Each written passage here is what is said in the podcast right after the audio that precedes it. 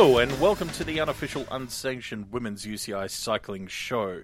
My name is Dan, and with me, as always, to discuss all things rentally, ballsy, sort of hilly, maybe a little bit, like man made hills, I guess, at least, is my dear friend Sarah. How are you, Sarah? I'm all right. I'm not actually dying. Ah, I sound lies, yeah. I am. I've got an airport disease, I think. Yeah, you're not you're not all right at all. I send you to the Netherlands for one race, one race, and you bring back all the lurgies. What the hell? You know, I mean, everything in the everything in the Netherlands is more civilized and polite and effective, even their diseases. So yes, I am. I, I may be a little bit coffee today. I will try to remember to hit the um, mute button.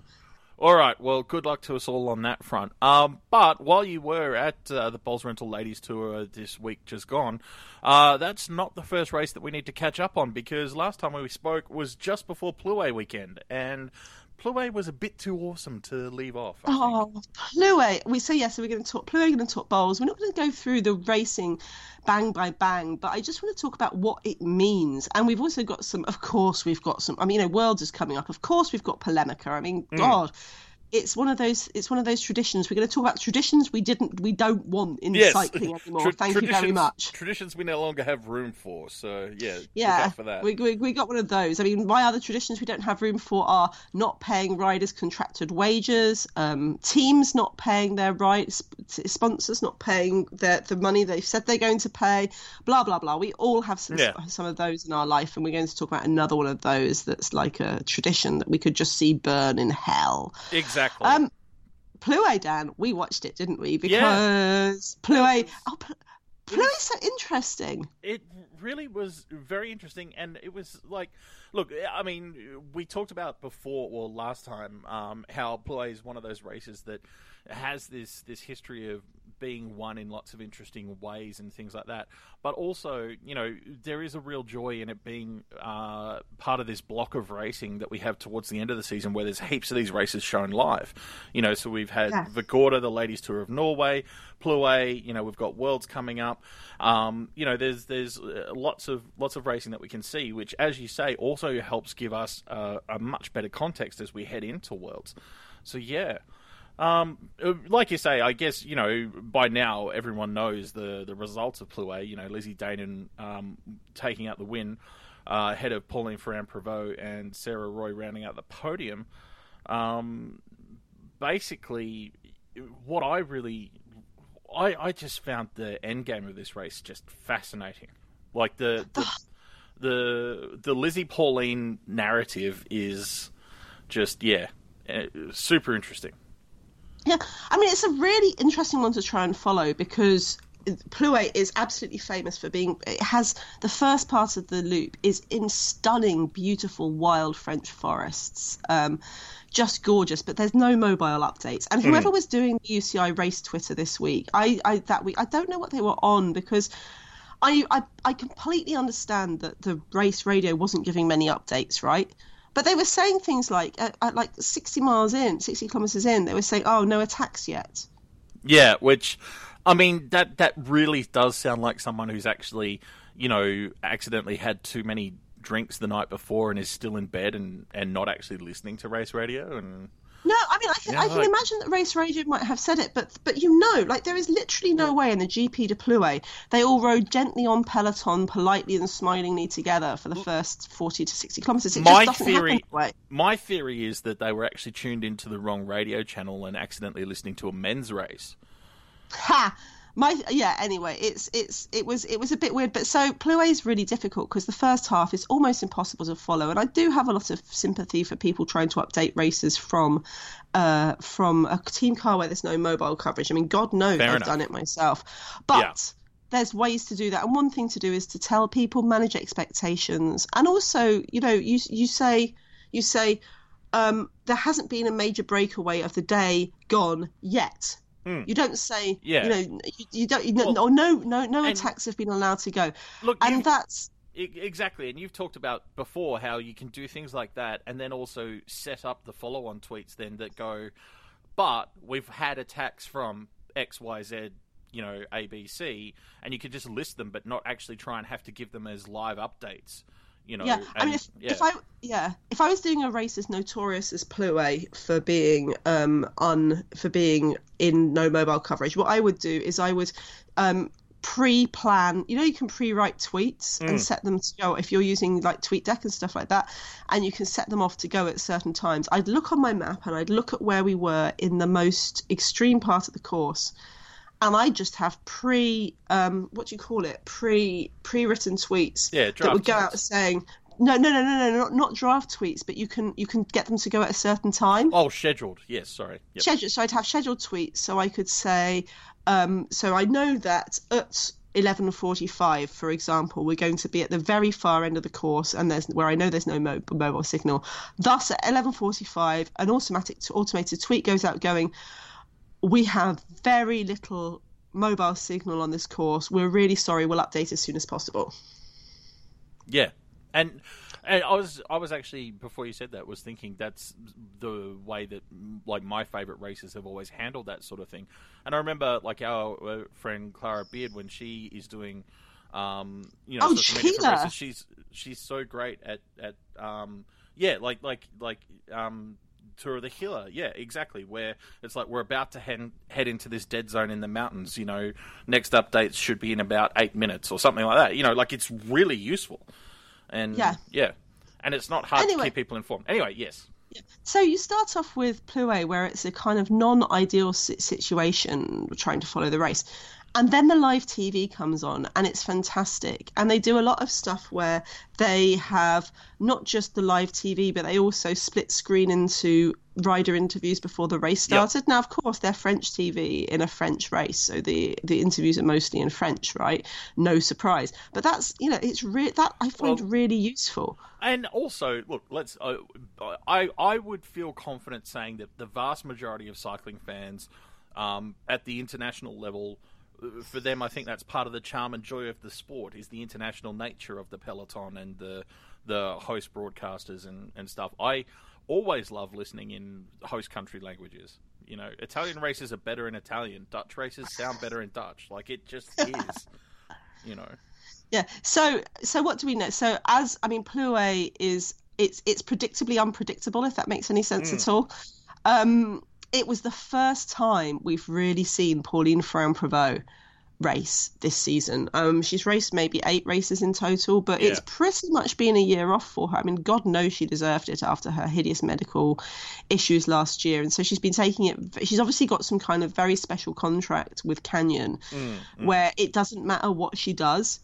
But this was seeing Pauline for the first time in two years back to her insanely good 2015 best. Yeah, Ah, and and back back to her best on the road. You know, she's she's been back in other disciplines a little bit um, as well as as road, but not not, is- not to the same level. Not not Yeah. to the same level. Like she came, No, she, no, she no. got on the podium at the Anne cross country mountain bike race, but Yeah. it wasn't. But it wa- that's not- not, the same. it's not as as as winning was as winning all ago. the world as winning all the World Cups and being world champion. You know, Yeah, it's just not. She just she just wasn't close. And so And this- that across several disciplines, and so then all of a sudden seeing her sort of, you know, back to maybe not absolute peak, but back back in the rarefied air of her peak form um, on Oh, the she- road was just awesome.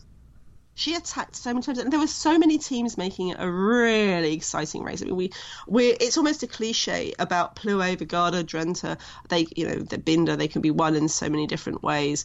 And but you don't know, and it, it's a fight for the classics riders to drop all the sprinters and stop the sprinters coming to the line with you hmm. because you know it can end in it can end in a bunch sprint.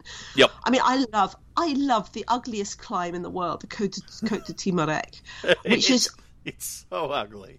It's is so like even even the alien bleakness of Ventoux is prettier. I mean, the alien, the yeah, I mean, the alien bleakness of Ventoux is interesting, but Plouay, Yeah. ju- but Ty Marrec just looks like a, it just looks like what it is, a dual carriageway, Yeah. and it looks and it looks quite benign as well, which is the funny thing. yes, yes. So yeah, so here we are, and Pauline had Ferrand Prevot had attacked a couple of times, and that was interesting. Like, oh, oh, And then when Lizzie Deignan attacked, and only Ferrand Prevot could go to her, and it was a Deignan versus Ferrand Prevot two up. Now we saw. Oh, do you remember that year in Flèche Wallonne where put where Ferrand Prevot won and beat Lizzie, you know, beat Lizzie Deignan? We've seen that they're very similar riders in their Yeah. skill sets, um, Yep. and in this and in their style. I mean, these two riders do not give any shit and any shits at all. And Lizzie Deignan, her, I, I say this all the time, but her superpower is mental manipulation. Like like you hear riders say that they've been in a break with with Lizzie Deignan, and you're like, why are you riding? If I had no idea what I was doing, but she convinced me that it would really help me get selected for the Olympics if I rode like this now. That's a real real thing that she's that someone that she said. Uh, no, I'm laughing And- because it's just so true.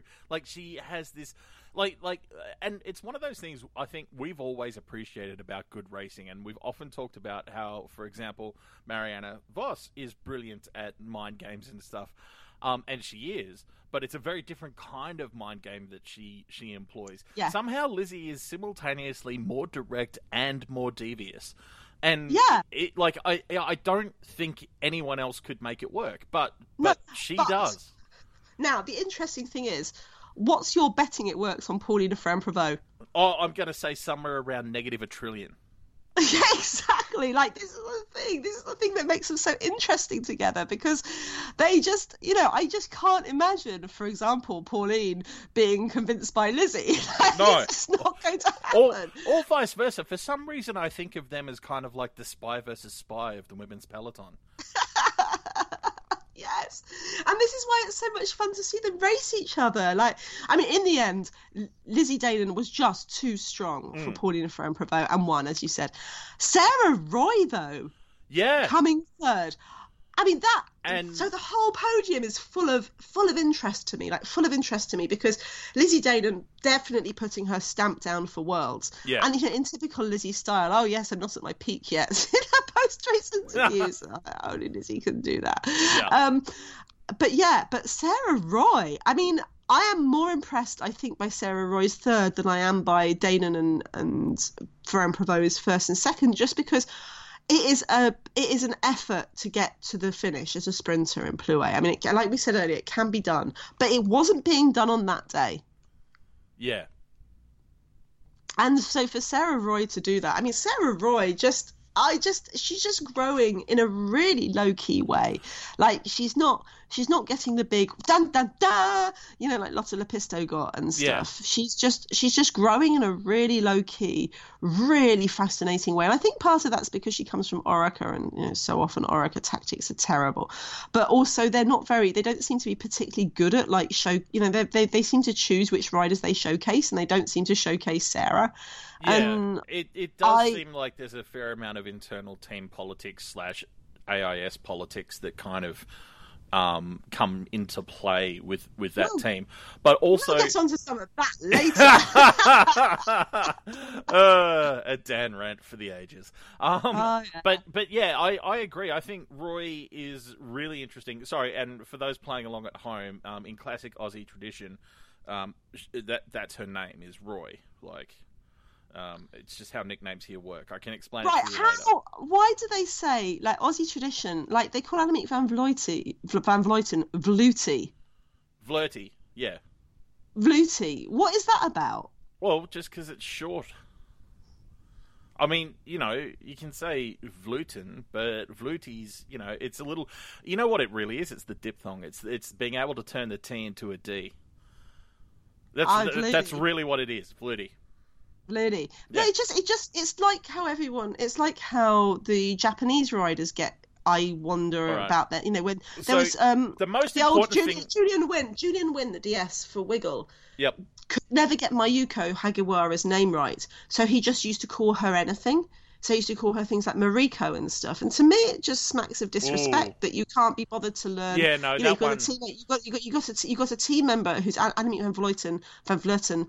Um, she's there. You can ask her how to pronounce her name. You can't be bothered to learn how to pronounce the name, so you just call her Vludi. No, disagree on that. Disagree on that because I I would argue that Flirty is a genuine nickname, um, and and I think that's a whole different thing than you know calling Mayuko Hagiwara Maruko, for example, which is just rude. Um, I don't know. I mean, like, I, I don't I mean, get for it. a start, your the thesis, Australian... your thesis is assumes that Annemiek didn't enjoy her nickname, and I don't My know that that's true. Uh, anyway, anyway, anyway, anyway. Where were we? We go go back. So back, the back, point back, is- the point Sarah is- Roy. the point is her name's Roy, and you know. So anyway, um, I agree completely. It's been really interesting watching Roy get to Europe, um, which was a, a, a hard road for her to start with, um, and a lot of people may not know, but she actually had to partly self-fund her first uh, trip to Europe. Um, she Wow. was literally selling stickers. Oh yeah, I had the Sarah Roy stickers. I think I Yeah. bought one. Yeah. Um, I I bought more than one, but yes. Anyway, yeah. Um, so you know, she she's really worked hard, and so it's been super interesting watching, and also really interesting for me, particularly seeing then in Plouay as you talked about her development, because you know she's sort of first been more that kind of um, punchy slash sprinty all rounder, and so I I am not sure that we've seen yet what kind of rider she'll ultimately turn out to No. be the best at. You know, No, And, how how old is she? Um, she's not super old. I think twenty seven. I could be wrong about that though. Right, so it's not like she's um, it's not like she's like a a you know a, a, a teenager who we're not we're not. No, oh shit, no, It's I'm just- wrong. She's thirty one. 31 yeah okay Yeah. so um anyway so Deignan on so Ferrand Prevot Eugenia Bujak last year's winner Mhm. and Roy basically finishes out of a large bunch um you know a large Yeah. bunch of let's say 20 Eugenia Bujak last year's winners fourth, Elena, Elena Cecchini fifth, Sheyla Gutierrez Ruiz sixth, Lauren Stephens in seventh, Ingrid Drexel Clouthier, the Mexican rider from Tibco in eighth, Yep. Dani King, hurrah, nine, and Polona Batagelj of BTC City Ljubljana in tenth. So there you go, Plouay, and um, yeah, just super super interesting. You know, not just in the race for itself, but also how it starts to set the scene for Worlds. And you know, when you're looking at a in in great form Lizzie Deignan and in great form Pauline Ferrand Prevot, and you know. Picturing billy goats butting heads in a field, like you're starting to go, Worlds could be really fucking cool. Well, there is one problem in that scenario. Only one, okay. Well, lay it on Two me. problems. Two problems. One problem comes up in the Boels Rentals Ladies Tour, but the other problem is the Dutch team. well, I mean, I mean- I mean, is this one of the traditions that you want to get rid of? Is that what you're saying? No, I mean, I genuinely, genuinely think the Dutch team.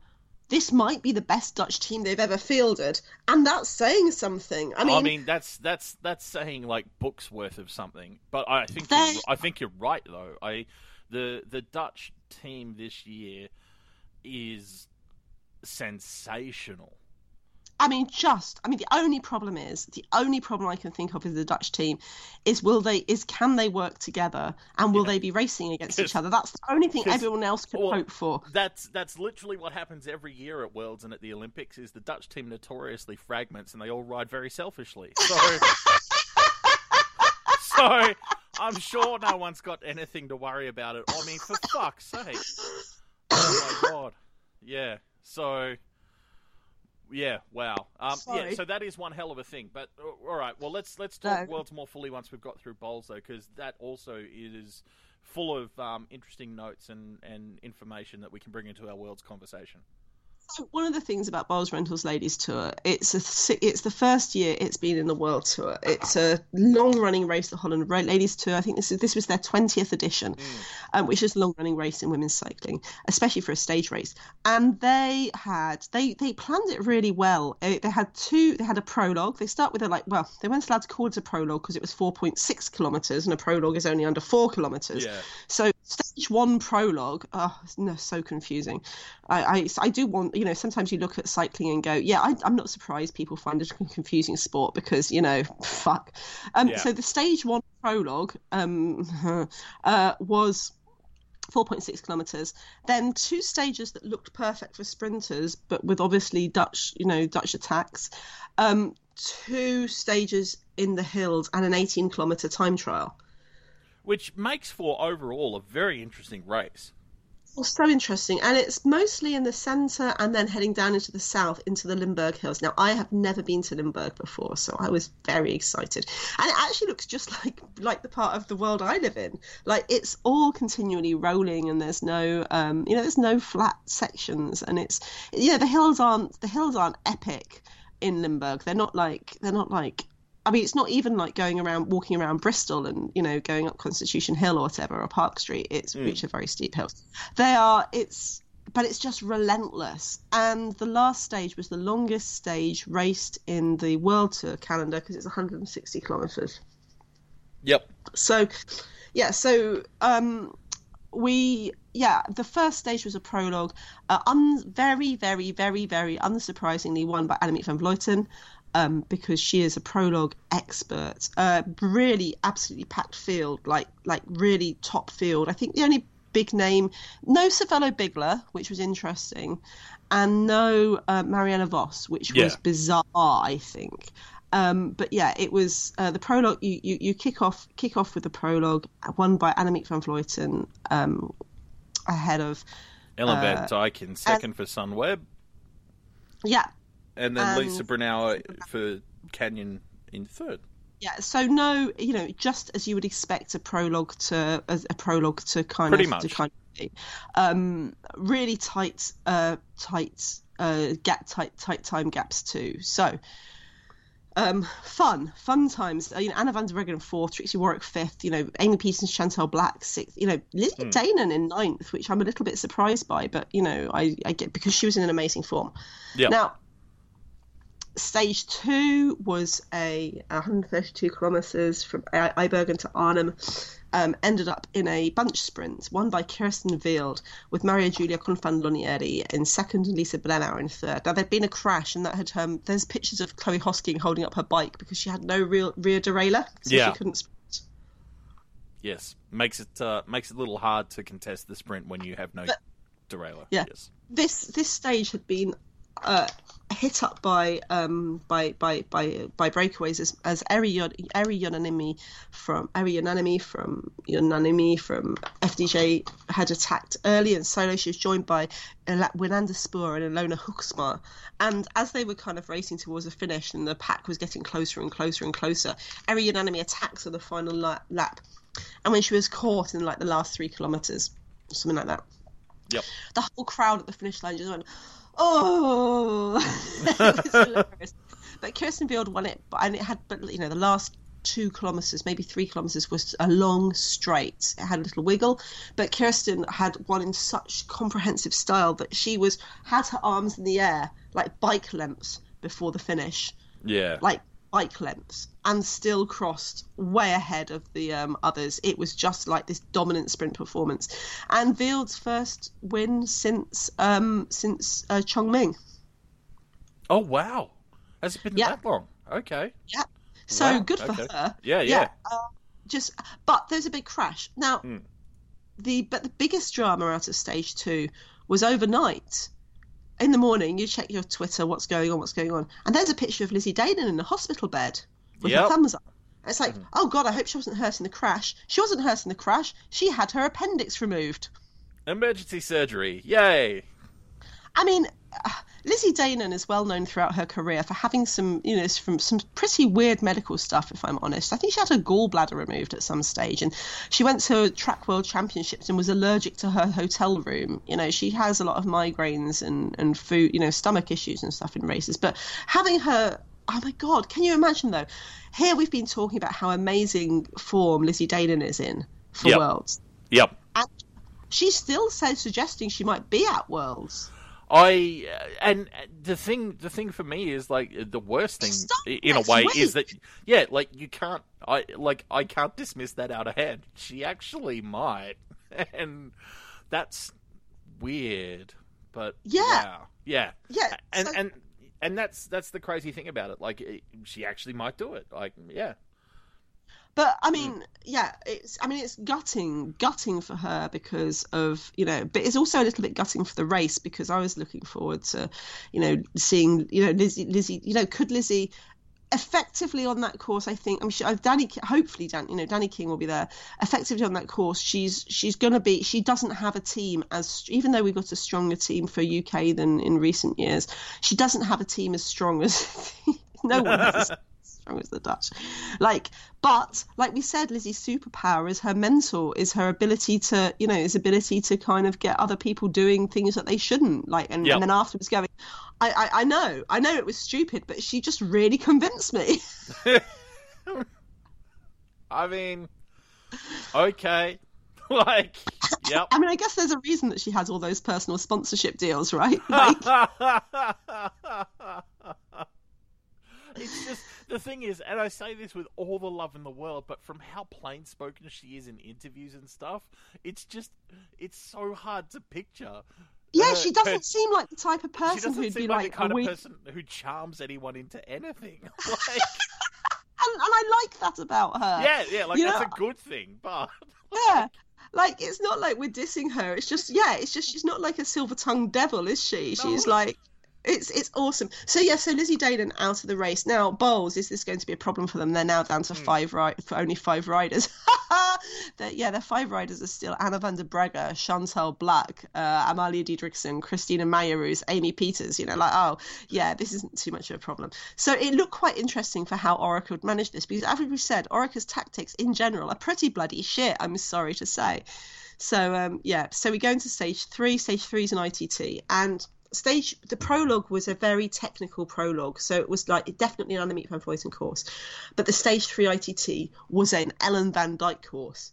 It looked a little bit technical on the um, on the um, on the maps, but then when you went to the corners, like something that looked like a ninety degree corner is this beautiful swooping bends like this beautiful swooping curve that's just perfect for getting up the speed on. So yeah, so it's going so everyone name on everyone is so many things to ask because this is one of the last ITTs before the worlds. Yep, Linda Villumsen's there and she's a former world champion. So Linda Villumsen Anna Van Dijk uh, Lisa Brennauer, all former world champions. Anna van der Breggen and Annemiek Anna van der Breggen is the Olympic bronze medalist in ITT, and Annemiek van Vleut- Vleuten is having the seriously having the career. It's the season of her career. yep. So off they go. And yeah, it's like and Annemiek van Vleuten starts last.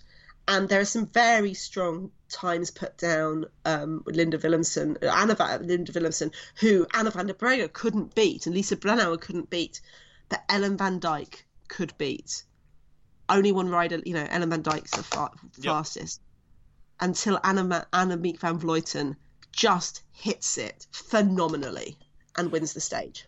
Yeah, and you know her comments after the stage were that she just wanted to do her own time trial, test herself over the the distance because it was a longish time trial, and not think about the other competitors and just go as hard as she could. And so obviously she was super happy. And I mean, uh, like let's be really honest, like any time that you're beating Ellen Van Dijk um, over a longish time trial, uh, you you're doing pretty fucking well. Yeah, I mean, she had a uh, her her initial quote was, "Yeah, I was only going at ninety percent," but that turns out to be nonsense because she was only Yeah. going at ninety percent in the corners because there were some type. You know, that was Yeah. sorry, that was on the prologue. Um, yeah, I mean, I the only thing I'm wondering about Annemiek van Vleuten, she is on absolutely spectacular form right now. But I'm just wondering if she's peaking too early. Well, because that the only thing that I was wondering. So Annemiek van Vleuten wins, Ellen van Dijk four seconds behind her, Linda Villumsen 26, Anna van der Breggen 20, 32, Lisa Brennauer 33, Mieke Kroger 37, and Sophie Deutsch 38. So you know the first, the top ten are all within a minute of Van Vleuten, and then Trixi Worrack is like one, hmm. 101. But I wonder who's in. Has Annemiek still got some places left to go, left to race, Yeah, right? No. And is it is Ellen Van Dijk? At, Well- I mean, Ellen Ellen is always golden. Ellen is always like golden for quotes, and she's just like, yeah, I rode as fast as I could, and Annemiek was faster. You know, Yep. like she's there's never any there's never an excuse with Ellen. She's just she's just golden, and yeah, it was it was interesting to see. it's interesting to think. I mean, I don't know. Can we take this as worlds?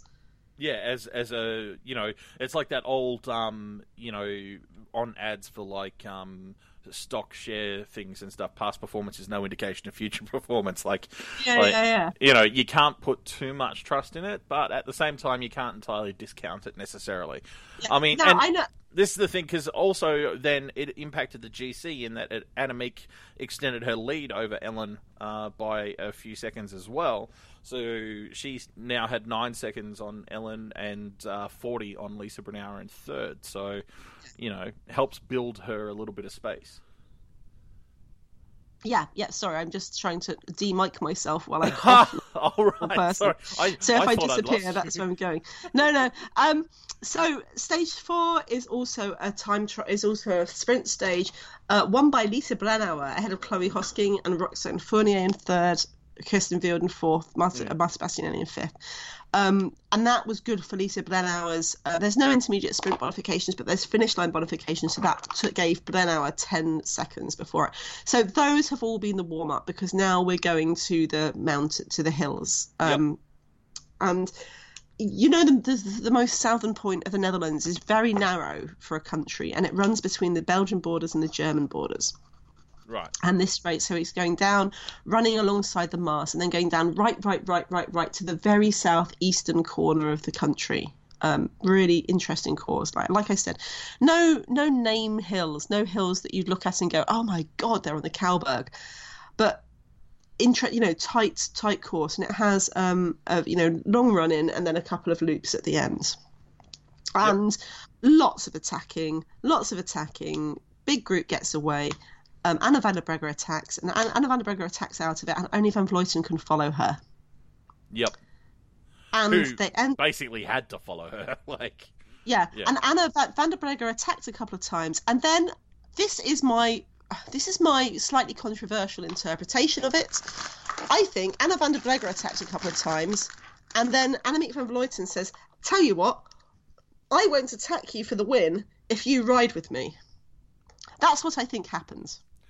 Yeah, well, uh, look, and uh, of course, we can never know actually what was said, but it would make sense. It would also make sense if it was the kind of thing that they could have not needed to, you know, actually discuss. Like, it can just be like that's a pretty, pretty standard thing to do in that situation. Like, there's no way um, Van Vleuten's gonna, um, you know, let let Anna ride off on her, and so yeah, Oh, sorry. Yeah. So uh, Van Vleuten, uh, Van der Breggen won, and very useful for, for Van der Breggen to win because it's the Boels Rentals Ladies Tour, and Boels were there as the sponsors because it's their neck of the wood. So um, uh, yeah, but yeah, I mean, it was it was quite an interesting, quite an interesting win.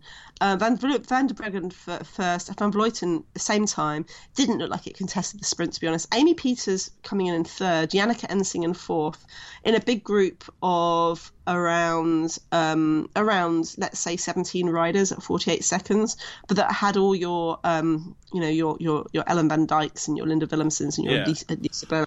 And that So- was the big advantage for Annemiek because that shakes Ellen, who had only been nine seconds back on the GC, all the way down to a minute three, and she dropped into third, and Yeah. Anna got up into second. So you know, but that's a comfortable forty-three second, uh, you know, difference coming into the last stage. So Yeah. Now, the last stage I think was one of my absolute favourite in terms of watching a race races. I'm so I'm watching this. I need to tell you about how I'm watching it because we are. Uh, I was doing the race social media with um, Teo Sycamore, who's a fantastic. Uh, he's a freelance journalist who makes films and radio shows and stuff like that, TV work. He's great. I love Teo.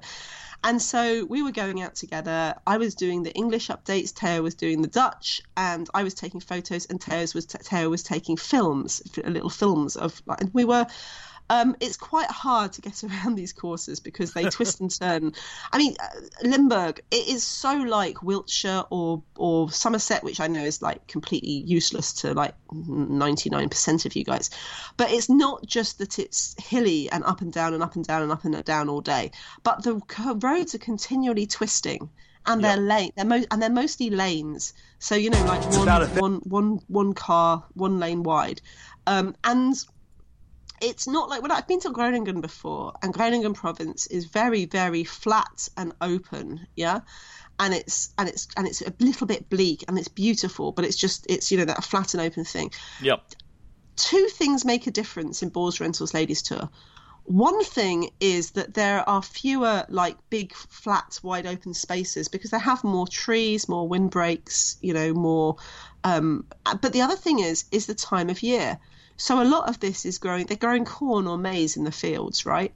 Right. And the corn or the maize is is like over two meters tall. So there's no kind of stick it in the gutter action because there's no um because even when effective it's wind windy, breaks. Yeah. yeah, you're and you're windbreaking by the corn, Mm. and that makes it really interesting because it would have been a completely different race if it was run in the spring. I mean, it's beautiful. Of course, you've got to be uh, cautious of zombie attacks and whatnot coming out of the corn. But children of the corn, yeah, yeah, you have yeah. you have to watch out for feral children and things Yeah, like that. I did actually yeah. go walk into a cornfield um, after the race was over because I just wanted I just wanted to experience what it was like standing in this corn and and I Oh. did laugh to myself about probably- you know Yeah, probably where you picked up the plague that you're now suffering from. so- oh of course I've got a zombie plague. yeah, you zombie think- corn think- plague. Shit, do you think I've been bitten and just not recognised it? Eh, or maybe you bit something. I didn't bite anything. Eh, But do you right. think I? Do you think I mean? Do you think I've been bitten and just haven't recognised it? And I'm slowly and and you know like how when you have a cold and a cough and you feel like your lungs are literally putrefying and coming out through your nose. This is Do you think why- that's what's actually happening? This is exactly why epidemiologists are terrible people to go to the pub with, because basically every horrible disease in the world starts with the exact same thing flu like symptoms. Ah. So basically, so dear listener, if I never, Yeah. if you never hear from me again, it's because I've been Yeah, zombied. if you're- brackets, if, brackets, don't let me too close because I might bite you. Exactly. Um, if you're in the southwest of England, flee now. like, just go north. Awesome. Go. Awesome zombie plague. I brought zombie plague back from the Netherlands. Eh, Great. Ugh. Okay, so yeah, so you've got, but you've also got quite a lot of windbreaks and not hedges in the British sense, but but you know, lots of like trees lining the. You know, there are quite thick woodland by the side of the road, and there is some gorgeous woodland in. Um, you, you're cycling through gorgeous woodland, and oh god, Limburg would be such the perfect place to go on a cycling holiday because it is just lovely and there's you know you stop by the side of the road and there's bike path you know bike path signs you are on bike Hey. path 48 and if you go that way you're on bike path 52 Did it's you know, great Do you know what they call a cycling holiday in Dutch? a holiday Yes. okay um i was waiting for the joke Yeah, well, I mean, it is like the dad joke of bike jokes, but it's just true. So Um, we're so yeah, so we were zooming around in the car and we'd kind of get out at certain points and try and take photos and do films and stuff and, and we were watched so we were and then we were close enough to get in then we'd get back into the convoy and so we could hear the race we could hear the race radio and it was um, a lot of fun.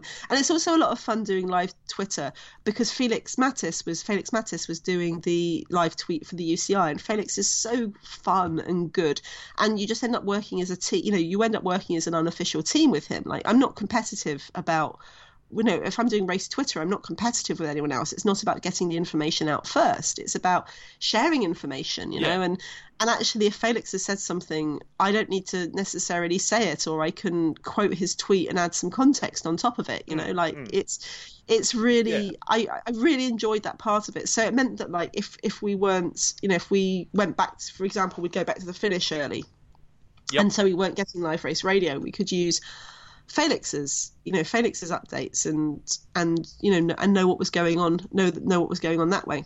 Now this stage, it it was at the Tom Dumoulin bike park, which Dan, the Tom Dumoulin bike path has an artificial hill.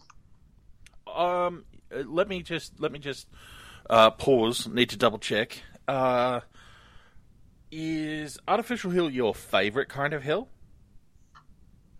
Yes, artificial hill might be my favourite kind of hill in the whole world. To the point where when I got out of the car and saw it, I mean, first of all, it's not very high. so when we pulled up outside the Tom Bike Park, which is in this kind of unassuming part, and it's opposite like a football stadium, and there's a McDonald's down the road, and I'm like, but where's the hill?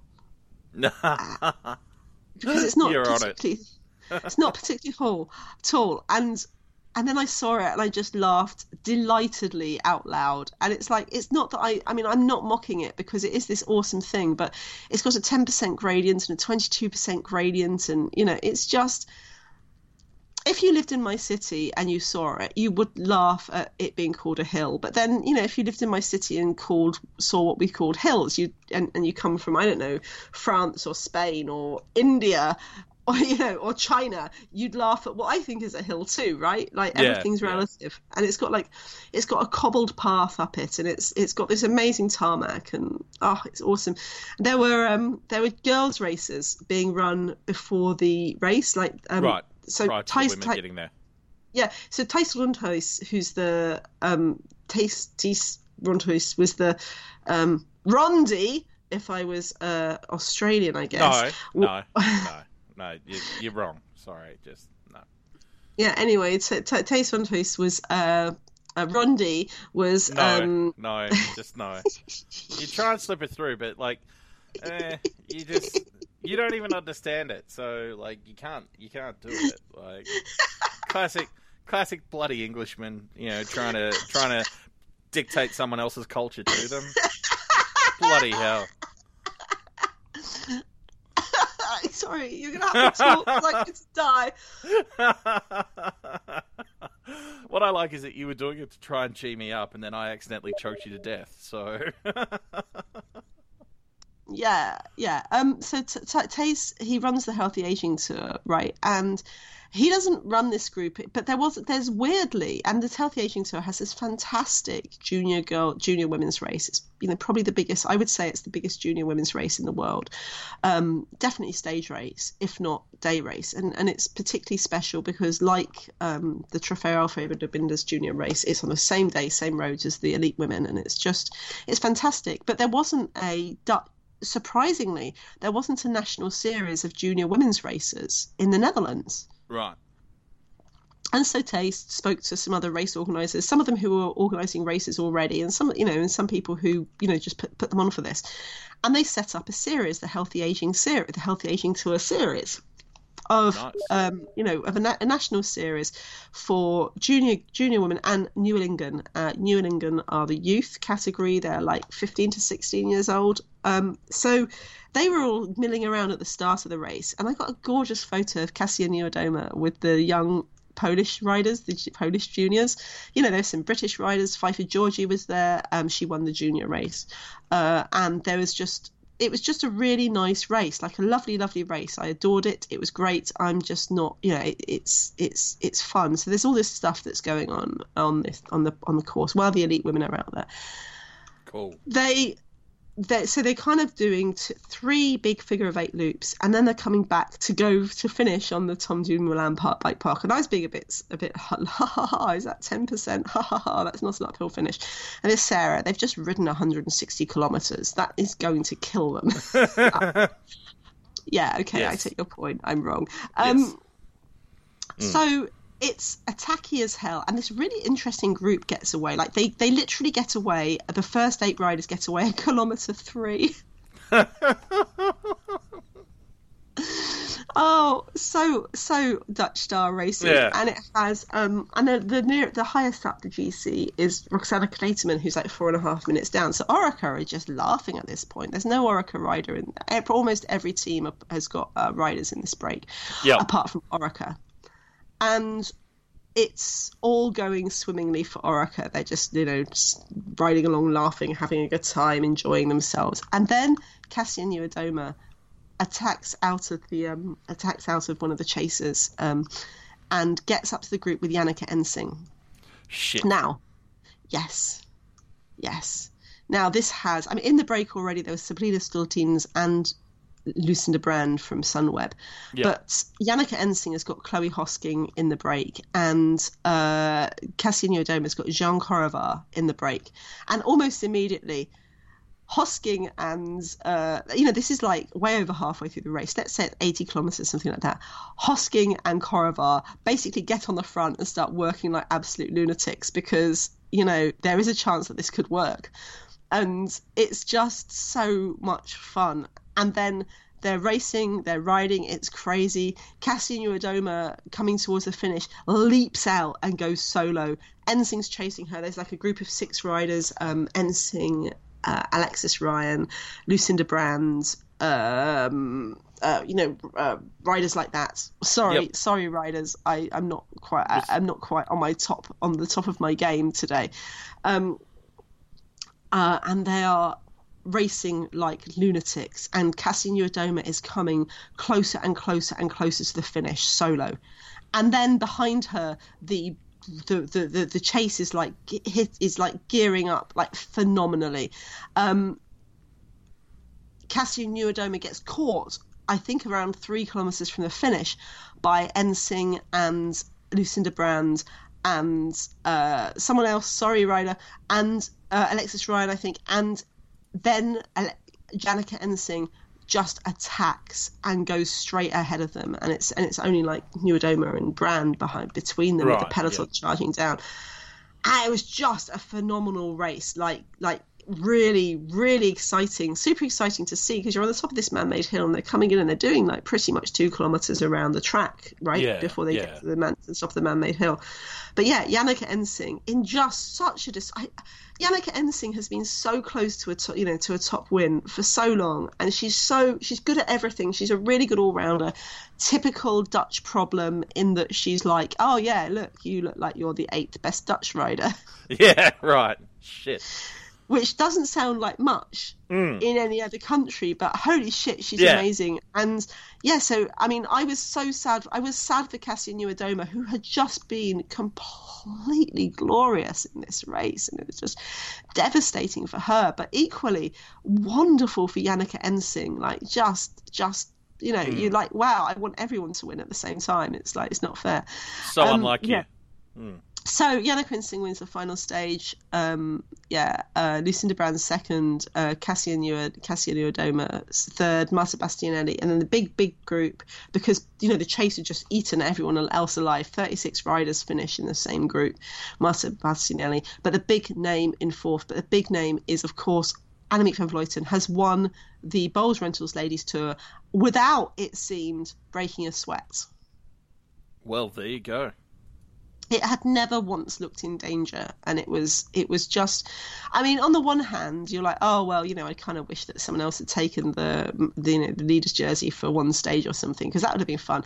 But you can't like you can't deny No, it it was an undeniable fantastic win. It was a great win, and also I think you know it was still a great tour in terms of the the um, variety of types of races that they managed to pack into you know six stages, and i mean i was you know van vleuten was good at all of them yeah, which isn't the fault of you know anybody. I mean you, you can't deny that. Like Yeah, now this is the thing. Now, I just want to. This is the thing. Some people were saying that this, the the sprint stages were boring. Oh, it's a really boring race. Nothing happened.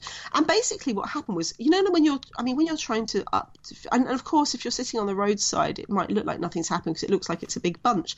But inside, it's this huge washing machine of, Yeah. of attacks. We're trying to get away and not getting away, and, you know, by the time the these- radio tells you, and I'm a bit, I'm a bit, I do have a thing about people saying that kind of racing is boring because I don't think that's the right word. I think it's completely fine to say, yeah, I don't really like sprint stages. That was a sprint stage. yes, yes, And and talk about and, and but what really gets my gets my goat is when people say, oh well, nothing happened. yeah, Absolutely. yeah.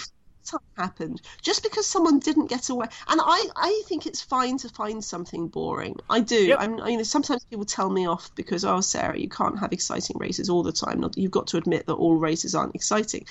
But I don't. I think there's a huge difference between saying nothing Mm. Yeah. happened, like implying nothing happened, nothing Exactly. happened. I think, you're, And- I think you're exactly right. Like, like I couldn't agree more. I mean, to me, I liken it to like genres in anything else. You know, movies, Yes. music, books, whatever. You know, some people like sci-fi, some people like romance, some people like drama, some people like comedy, whatever. You know, or some people like mountain stages, some people like sprint stages, some people like classics, some people like all of them. You know, Yeah. and and no one's right or wrong in what they like. That's fine, but I agree completely. I don't think you can look at a race like this and you know the sprint stages and go nothing happened. There was a lot going on. It's just not the kind of thing you're into. You know, or, and- or, or it wasn't successful because this Yeah. is this is the thing. It's the last day, like when you're like when when you're kind of doing, and I guess in a men's you know in a men's race, you can probably legitimately say nothing happened for an hour because you know the early break's gone, and I'm not you know some people really like that too. Yeah, you know that's yeah. not just men's racing, but it's just this thing of like being quite uh, about it, which which which kind of frustrates me and it's especially frustrates me when it comes from like media types because I kind of feel like you know we should know better and we should be just you know there's yeah there's, well it's, that's the thing. If i mean particularly as a media type if if that's how you're feeling then you're a either failing to spot the story or b failing to communicate the story either of which is a real problem if that's your chosen yeah you know? i mean i think i think i think it's also about you know you can be tired you know it's the end of the season it's the Yeah, end of well, a very true, long true. season and stuff but but i think and it's difficult because you know i, I mean i've been i've been pulled up, up on this too um i think rochelle gilmore once pulled me up on it where i was saying about the course it was oh it's just you know it's boring isn't it she's like it's a sprint stage there's got to be races for sprinters as well you know like like Yep. yeah yeah it's yeah it's not going to be the it's not going to be the you know it's not it, the the sprint stage is all about the finish but the sprint stage is also about the sprint teams i mean the the the, the, the complete control of for example ale cipollini and uh, cylance in the in the sprint stages was really really you know the, the chasing down of absolutely everything and and Yep. and there's an argument that says that women's cyclists should let some of the breaks ride you know what's what's stopping you why is you know and especially because some of the smaller teams especially do have a penchant for chasing down absolutely everything but i i genuinely don't get it. Like you know if there's a breakdown Yeah. of three small right of three small team riders and they're not going to make it to the end and another small team just gets on the front and completely chases it down like lunatics i i question that because that's just doing you know then boels and orica can just sit back and laugh right?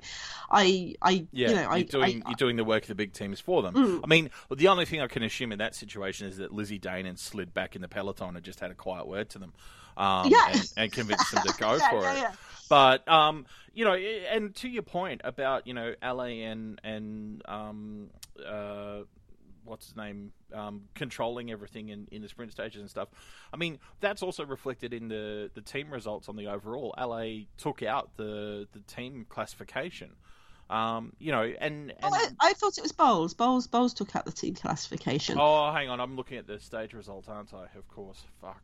yeah. Boels took Yeah. out Boels took out the team classification. so Yeah. Boels took out the team. Uh, so, uh, there's also there's a lot of jerseys in this race. So you have Mm. the sprint jersey. I would I would I would cut some of them to be honest. You have the sprint jersey, which is the intermediate sprint points. Yeah, you have the points jerseys to be jersey, which is ba- yeah, the points jersey, which is based on the um on the finish line pos- finishing position in the race. Yep. so that's the per- person who's basically finished high you know finished high up on most on most stages which was uh yeah and then you've got the and i mean i I've got a new favourite rider. You'll be surprised to hear. I really like. I mean, I really like Winanda Spoor, who I've you know not really not really met before. And but Winanda um, was out in the break on stage two, and she took the points jersey and so the sprint the sprint jersey, and she just made a really really good fight for it to win every day. And she was hilarious and funny. And you're like, oh Winanda, are you going to keep the jerseys today? oh, if I finish the stage, I'll be lucky. She was just really sweet and fun and funny, and you should all follow Winanda Spoor. Like very kind of sarcastic. Like she was just like funny. The point, the mountain jersey was won by Alexis Ryan of Canyon SRAM. Um, Van Vleuten. Now, here's the thing about the race. I've worked on the Healthy Aging Tour like uh, three times. This is my fourth time at a Dutch race, and I've been going to races for a couple of years now. And obviously, I've worked on the Healthy Aging Tour a couple of times, which has monumental crowds.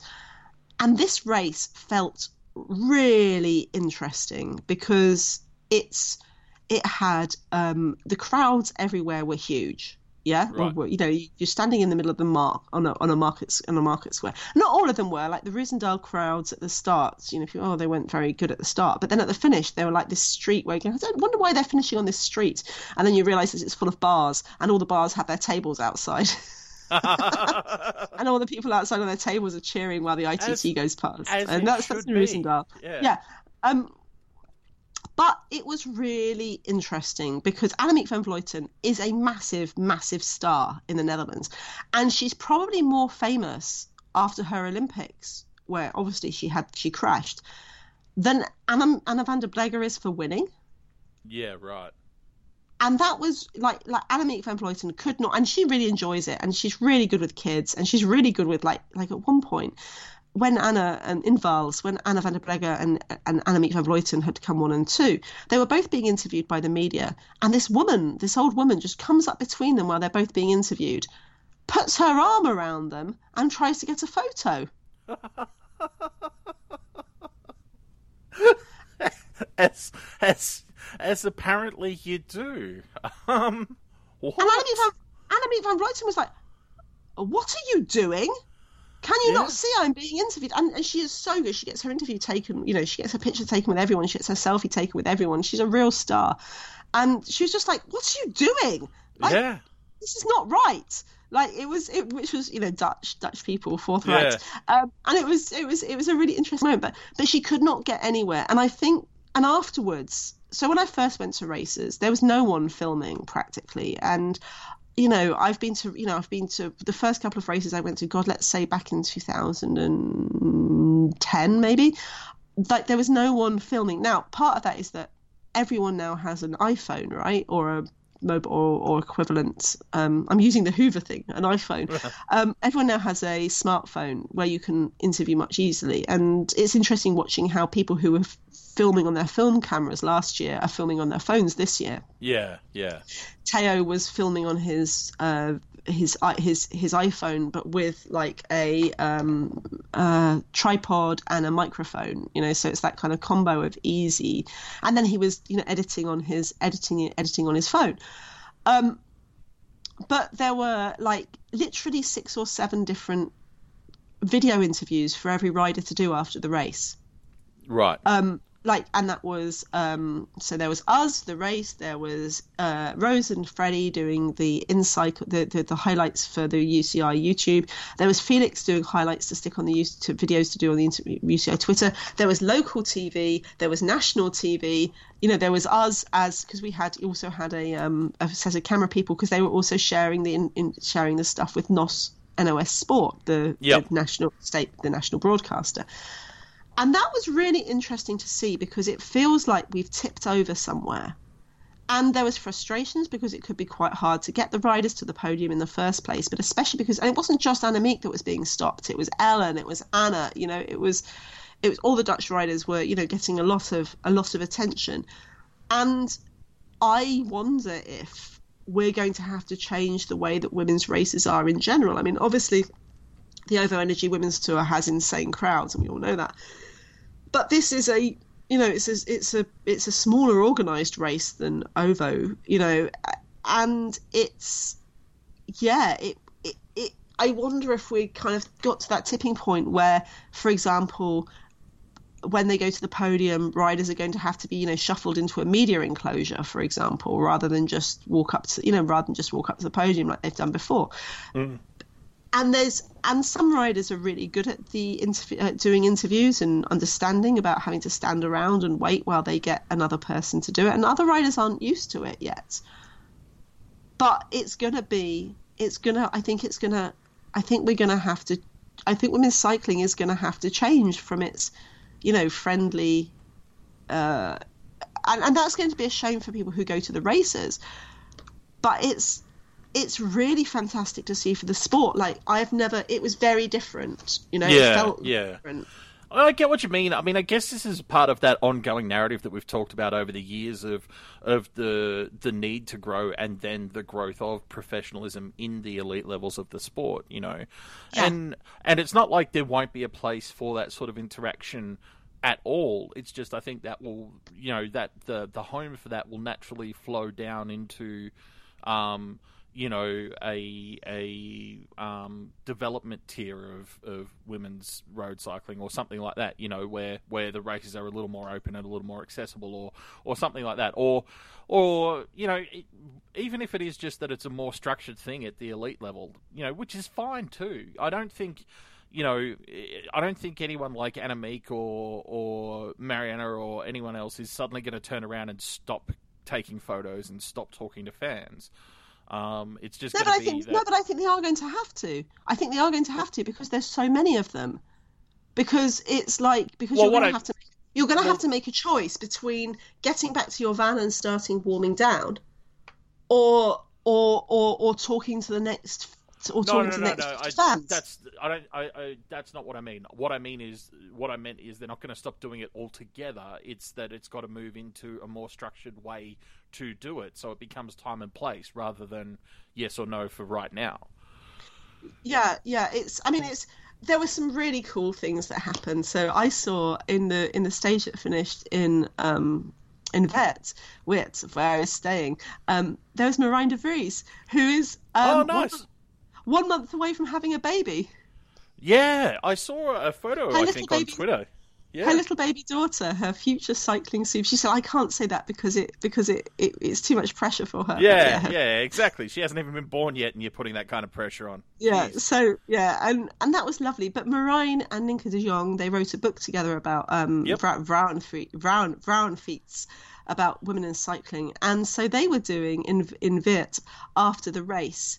A, so the, the the the podium was in a in a um, in a square like a pedestrian square after you know the after the race you finished the race and the crowds were huge like it's not just like crowds around the finish line but like lining Yeah. the roads coming up to the finish line it wasn't ovo level crowds but it was still It was you know huge. really it was still really big you know really big objectively big um objectively big crowds Yep. and then afterwards they in this in this square there's a theatre at the back of the theatre has a bar. And so the theatre were putting on an event um, a cycling cafe a cycling cafe and cabaret event where Marijn and Ninka were talking about women's cycling with various guests and there was a singer so they they they talk a bit and then there'd be a singer like and there's ba- and the band playing and it's an outdoor bar and there's these tables and it's just you know just really good. And so Annemiek van Vleuten um, because she was leading the GC and, and Lisa Brennauer because she just won the stage came up and talked with the audience you know and they and Marijn and Ninka and the host talked about it. And it was just I think why doesn't every race have one of these? Mm, mm. Really really good like really really big mellow crowds. Like you know you're sitting there you can just you can chat with your mates while you're not listening. It's on all on mic'd up in the outdoors. I mean just just like a really nice evening do. And then lots Yeah. of live music. Like i'm like why don't more racers do this? This is amazing. And yeah it was fantastic. There was there was so much like there was all these kind of there's this kind of thing going on and like yeah this is this is mainstream. It felt mainstream you know? Um in a way that like bike races even in the netherlands that i've been to haven't haven't you know haven't felt before. And and it it was like yeah like people like you just oh what's going on oh it's a bike race. Oh right okay. Um and you'd hear them just talking like, oh right okay is is Marianne Vos here? No but Anna van der Breggen is and Annemiek van Vleuten oh wow yeah I'll stop and stay.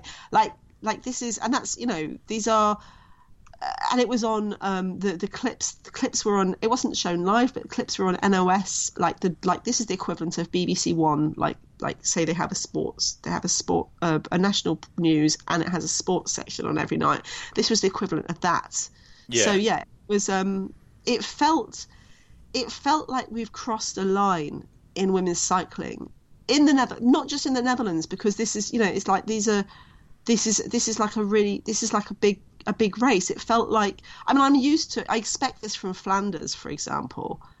Um, and I expect it from uh, you know Gent Wevelgem and stuff like that. But this, yeah, the interest was, was the interest was very interesting. oh, I missed the plot. Um, yeah, so that was my week. I had a really lovely time, like tons of crowds, tons of tons of tons of stuff going on. Um, love going to a bike race. Love hanging out with um, Corinne Mazzocchi, who makes the films from Wiggle, and Felix Mattis, and Sean Velofocus, and yeah, it was a and Rose and Freddie, and yeah, it was and, and Yolanda Babalia, who writes on um, Ciclismo FM, the Spanish website, and um, Sean, uh, sorry, Sa- Sa- Saul Capelmore, who does TV comms in for Spanish Eurosport. You know, all these like lovely people. So I had a I had a pretty bloody good time, and I wish you were all with me, dear listener. but it hasn't all been roses and clover this week, has it, Daniel? No, it, it it well, I guess it depends on who you are. If, for example, you're let's see who's fourth on the world rankings. If you're the United States of America, you're probably pretty fucking happy. um, so as we alluded to at the start of the the cast, beloved listener, um, uh, coming into certain events on the cycling calendar, like the Tour de France, you can just expect a drug scandal to be broken the day before it starts, or Yeah. the Olympics, some kind of polemica will rear its head for sure. Um, or before Worlds, some team will decide to do something absolutely fucking bullshit stupid, like not take a full complement of riders. Yeah. This year, apparently, it's Australia's turn to be fucking moronic. Although, the one saving thing I can say about it is that the guy responsible for the decision is fucking English. So You hired him though. Like clearly, you know, I think clearly, we didn't, clearly sabotage. we Clearly didn't an hire active, him. clearly an act of international sabotage from a former British cycling and Team Sky alumni uh, by the name of Simon Jones. So What the hell did you? But no, I'm I'm genuinely wondering Yep. about this. Is what the hell Cycling Australia was thinking when they hired a former British cycling and Team Sky alumni? That okay, surprisingly I they're not. No, no, listen, listen. Let me finish. That surprisingly wasn't going to give a shit about women's racing. I, I can mean- tell you, I can tell you exactly what they were doing, though. Uh, I'm not saying this ex- justifies it. I can just tell you exactly what they were thinking because they hired him after the Rio Olympics, where on the track we got absolutely spanked by British. Six six gold to none. Like like. But he's not. But he's thinking. not on the. Tr- he's he's Oh, he's the um, that's- he's he's, the doing the road director. stuff. No, he's the high performance director. He covers the whole lot. So basically, you went for you, you looked at British So Cycling's track so- when well, when when when they had all British the bullying things revenge. when they, when they've had the when they've had the bullying all the bullying allegations and harassment allegations and sexism allegations going back years and years and years and they looked at him and they went you know where you know where we could get pull someone from we'll pull someone from British Yes. Cycling Yes, that's exactly it. That he is he is British cycling's revenge for um, Shane Sutton. Yes. So, you know, fuck. so tell tell the listener So, what all right. So the thing is, right now on the UCI World Rankings, Australia is third, um, which is which is incredible pretty awesome for us. I mean, it, it's it's literally, you know, well well above where you'd expect to find. this is in Women's Road Yeah, in Women's Road. Um, which means that we qualify for, rather than the five riders that you would normally take to the World's Road Race, we qualify for seven. Um, and so Simon has made the. Some people are politely calling it brave. Um, brave people That's- are calling it fucking No, idiotic. Right, right, right. No, no, no, no, no. You don't understand British. Um, if when people are calling it brave, that's a very brave decision. No, that I'm talking about Australian Oh, okay. newspapers are saying Oh, that. okay. Like, not Because I was going to say that's basically if you were a PG Wodehouse aficionado, you'd be talking about Colney Hatch when someone starts talking about brave. Sure. I'm being British again. Anyway, but um, if, you, so if you're British, yes, but in Australia, that's just being polite. Um, so anyway, yeah, he's decided to only take five riders. Um, and the thing is, look, you and I both know we followed the sport for a long time, and all jokes and, and whatever aside, sadly enough, this is a tradition that we would love to let go from the sport because every year some team basically does this. The thing is, most teams usually go, "Oh yeah, it's a budget thing. We can't afford to take eight riders or whatever." Um, somewhere. yeah, whereas, you know, this is Norway and we've got, you know, basically all of our riders are based in Europe already, so it's like a 90 euro EasyJet flight or something instead of, you know, a $3,000 flight from Sydney. And uh, so it just doesn't add up. But the thing is, Right. Jones isn't Calm, even breathe. pleading. He's not Right, even breathe. pleading. He's not Take even deep breath. pleading. He's not even pleading budget. Like it's just fucking. It doesn't make Dan, sense, Sarah. Dan, it doesn't Dan, make sense. Dan, Dan, Dan, Dan, do me a favour. His- his just, just put no, no, Dan, no, Dan. You gotta let me. You gotta let me. You gotta let me know. I gotta do this. I gotta do it. I got. it Dan, put your head between your knees and breathe because you're not making. No, breathe. I gotta do it. I gotta do it. His first. So obviously, everyone basically is clamored to interview this guy, and the question has basically started off. You know, like the published versions are. Uh, translated into international English, but in Australian English, um, basically the first question everyone asks is, "What the fuck? What the fuck?" And this is Um, because, and it's a hit. So this is so the thing is, is it's not just that he's taken five riders, but he's not. It's not necessarily the five. There's some. There's some kind of. There's a key. There's one key name I'm a bit surprised about. Oh, there's, there's, yeah. Anyway, so his defense of it, though, this is what really pisses me off. His defense of it doesn't even stack up. Like his, his, his response to that question, you know, why are you only taking five uh, when we're qualified for seven? He's gone right from the outset. I challenged all the coaches and staff and selection people not to tell me about team size, but to tell me how we're going to win. Then he skips down to with the women, they've done well this year, but from what I can see looking at the events in the single road races or the big races, we don't have a clear athlete that we can back 100% with a full team. So he's literally in the space of answering this one question. This isn't even over the course of the whole interview. This one question gone. I challenged them to, to come up with a way for us to win. We can't come up with a way to win, therefore we won't take a full team. What No, the no, no. fuck? But he's also kind of talking about it in bullshit. And later on, he goes on to say um, that, oh yeah, well, in the last couple of worlds, it, it's possible to win with a very small team. And he's, oh, you know, in the last three worlds, that's happened. Now, this has happened only once in the last women's in the women's in the women's worlds in the last few women's worlds and that once was last year when Amalie Dideriksen in a sprint basically in a genius fucking tactical move sat managed to get herself in position to sit on the Dutch lead out train wheel and beat Kirsten Wild in a sprint Yep. And it was genius tactics, and she executed it flawlessly. And even that said, she still had all the luck in the world with her and amazed everybody. I mean, that is literally No. full full respect to her. Like she raced No, no, brilliantly, no, but, no. but that is literally the the once in a hundred kind of No. situation. It's not a But normal also- thing. No, but also Amalie Dideriksen is a bit of a one in a hundred rider. Amalia Yeah, yeah, but- No, listen. Amalia, Amalie Dideriksen is a two-time world champion, um, road junior world junior world champion who had come off. She just won a stage. She won the first stage of the Boels Rental Ladies Tour. She was in fantastic form, and her DS is Catherine Marsal, who is the first ever junior world, you know, junior road junior road world champion became the first one to be junior and elite and was um and is you know a, uh, a Giro winner a tactical genius so it's not just luck that Amalia had No, there, yeah no, That it- it's, absolutely, it's... not just luck. But that's my point exactly. Is that she had all of that going for her, plus luck, and it's still a one in a hundred thing. It's not a normal thing. So this whole this whole thing of oh winning from a from a small team. His other quoted example of this was Peter Sagan. It's like what what what are you fucking smoking? This Yeah, guy's yeah. insane. Yeah.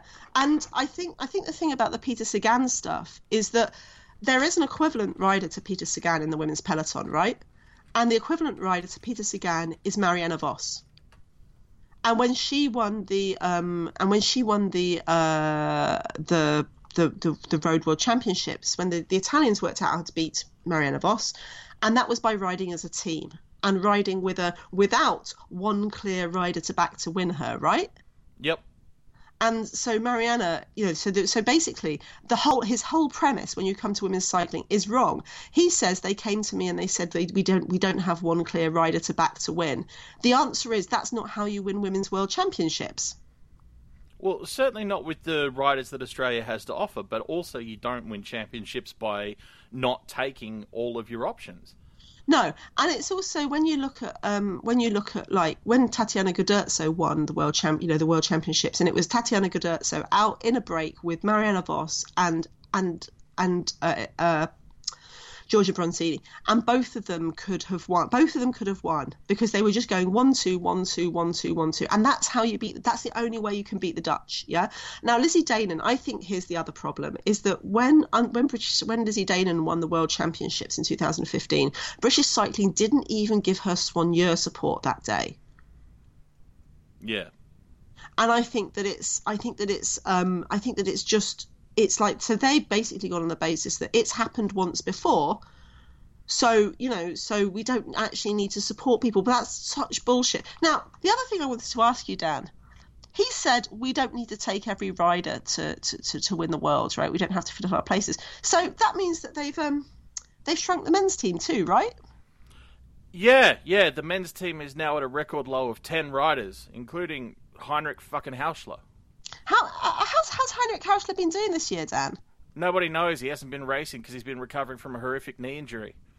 Um, and, and, and who's their who's their lead racer? Who's the who's the lead racer that they're backing? That this one rider they've got to back. Hundred percent all in for Michael Matthews. What's what's what's the Bergen course like, Dan?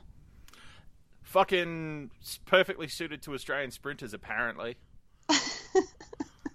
which which leads me to my final bit of outrage. What the fuck? What- If it's perfectly suited for Australian sprinters, why isn't Chloe Hosking there? Oh my god. I the thing that really shits me about this is we just talked about the Boels Rentals Ladies Tour, right? Where we talked about um where we talked about the last stage, Chloe Hosking had been in the break and, and how she'd basically been out in the break all day and when Janneke Ensing caught was caught there, she went on the front and worked her heart out, yeah? Yep. That's what you want in worlds, isn't it? and this is the thing that kills me is you know and and uh, I'm outraged not just for the the stupidity of it or the unfairness of it to the chances of the Australian team, but also to the riders that were selected. Like it should be a proud moment to be selected for your national team, and instead you've got riders going, "I'm really happy to be selected, but I don't understand why we're not taking." a full load and and basically having to wrestle with the fact that their own federation's basically gone, yeah, we don't believe in you enough to send a full team. Yes, yes, yes, exactly. If you're Gracie Elvin, for example, what they're yeah. basically saying is, yeah, Gracie isn't Gracie isn't worth it. But at the same time, let's take Heinrich Haussler because Bling Matthews can really get over those hills with all the climbers. Apparently, and like it's just ridiculous. So, you know, it's not a finished story because Chloe Hosking is lodging an appeal, but the window for that to be sorted, you know, very very narrow, and and it fucks and it fucks. I mean, it fucks Chloe anyway yeah. because if Chloe is launching launching an appeal, she's now pissed off the director of Australian cycling. I mean, I think that maybe he just assumed that like women's cycling wasn't big in Australia and that Australians don't care about it because you know it happened in Britain so much, and the British, you know, yeah. the British media has just passed it over. I mean, I've I've got a big long list of things that happened in British cycling, but he, I don't think he understands. Like it's you don't go into worlds, you can't in 2017, you can't go into worlds saying.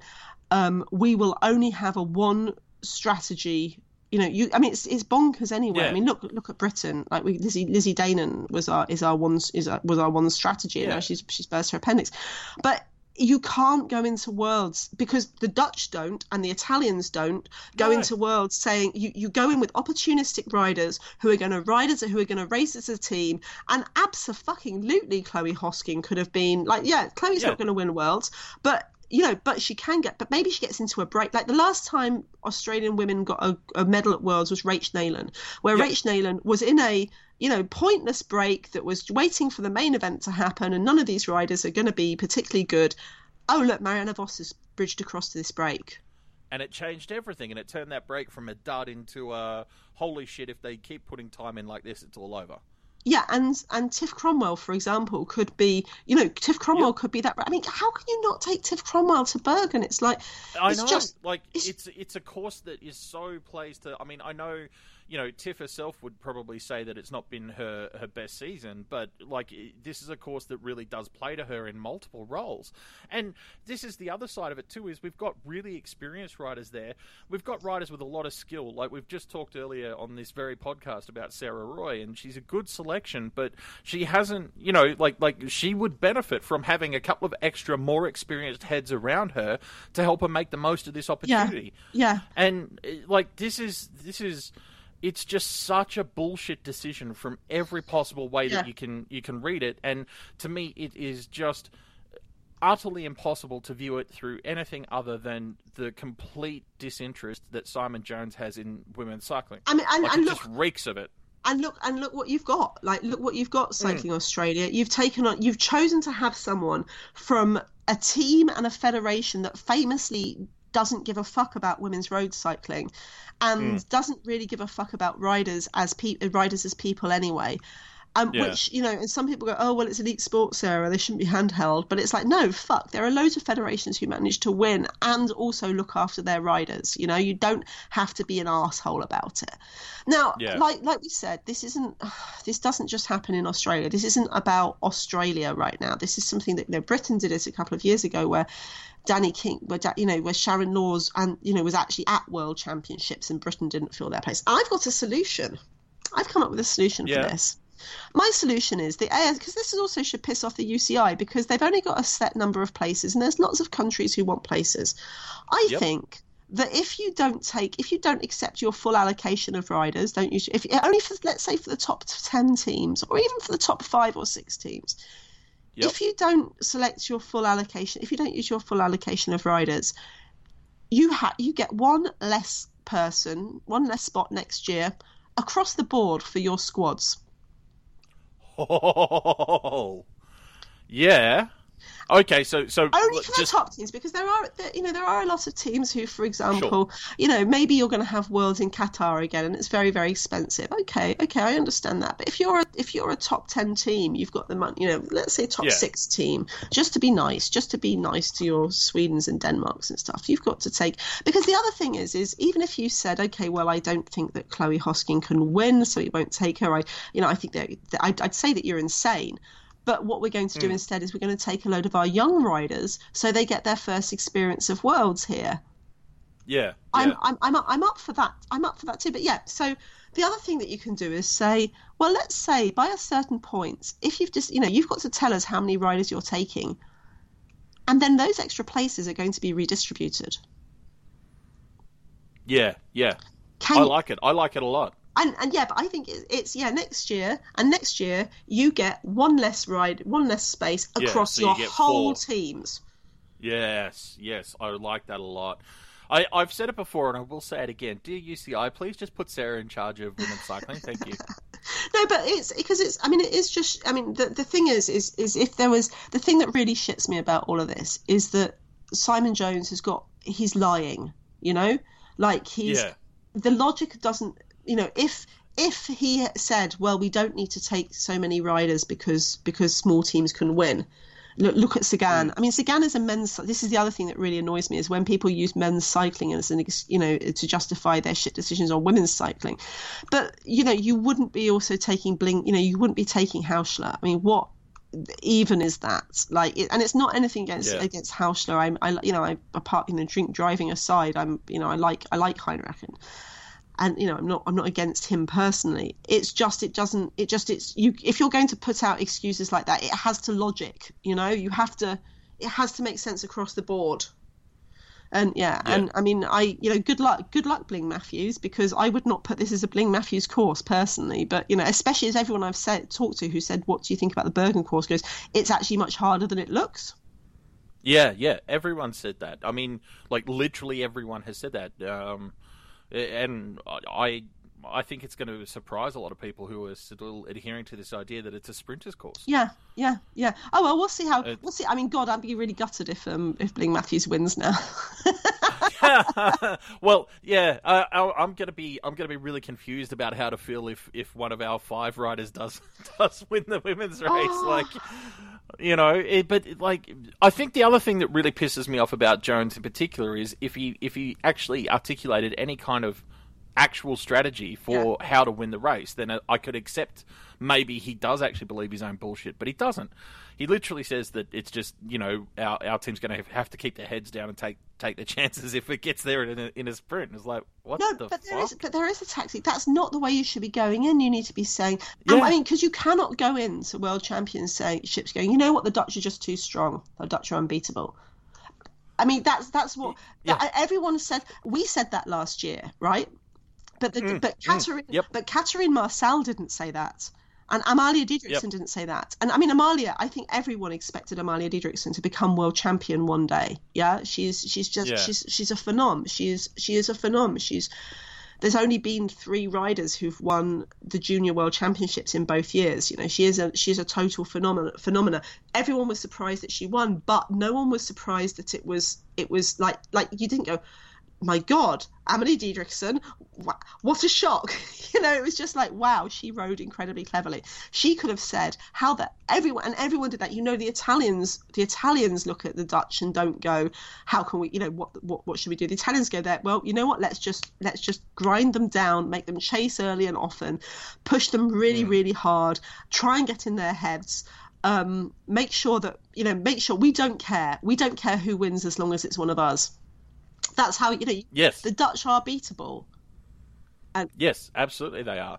But uh, and you make an excellent point, you know, and I, uh, this is part of why, despite all this cycling Australia fuckery, I'm really excited about Worlds because it's going to be a great race, and it, it is how you beat the Dutch. I mean, someone's got to take the race to them. It's one of those things that I always find interesting because there's a lot of younger sort of teams in terms of nations. Like we we've joked so many times about um, the the US for years, you know, putting in these these insane, like like just inexplicable early attacks Yeah. just like, what are you doing? Yeah, yeah, yeah, You know? yeah, yeah, yeah. When the USA's going out early and and they're and they're and they're Yeah. attacking, and then when they're doing things like chasing, like chasing, like chasing the Dutch and stuff, and you're like, and, and Yeah. it's and it's yeah, it's bizarre. It's the bizarrest thing, and it's. I, Yeah. The only thing I can think of is that uh, some of their riders aren't, you know, their riders aren't confident riding on peloton in such a big bunch. But Mm. wow, yeah, like like that's that's Yeah. just that's just lunacy. But so you know it, it is part of the joy of worlds is that it presents all these different dynamics and you know different teams you know because well, not everyone but a huge number of the the world's peloton race together in their trade teams and you know mostly know each other Oh, quite well yeah. and stuff so the dynamics become super super interesting and as you say the dutch are such a comprehensive unit but uh, i think one of the things that was so good about last year is that you know um, the danes you know really did prove that they are bootable you've just got to be smart Yeah. about it and you know hopefully that means that we're going to see more nations turning up with actual plans rather than you know australia with fucking hopes and prayers keep, keep But, our heads yeah. down and hope we get into the right break. I mean, oh. Yeah I just, I mean, yeah, I mean, you know, congratulations on your choice of performance director, Dan. I'm really scared for Tokyo now. yeah yeah thanks I mean, they probably won't take Thanks. Chloe Hosking to Tokyo, right? No Chloe Hosking, no Look, Sarah my- Roy. Like, you know, my own, my only consolation is that at the moment it looks like North Korea might be stopping Tokyo from happening altogether. So fucking on that cheerful note. yeah. Well, um, so next week we'll have we'll talk about the Lotto Belis, Lotto Belgium tour. We'll talk about the Tour de l'Ardèche. We'll talk and we'll talk a lot about World's Prep. So please do stick around, and we love you all very much. Thank you, thank you, thank you. Good to chat. Uh, hit Sarah up on Twitter at PW Cycling on me at Dan W Official. Thanks for putting up with a long one tonight. We'll uh, talk to you again. We soon. love you. Bye bye.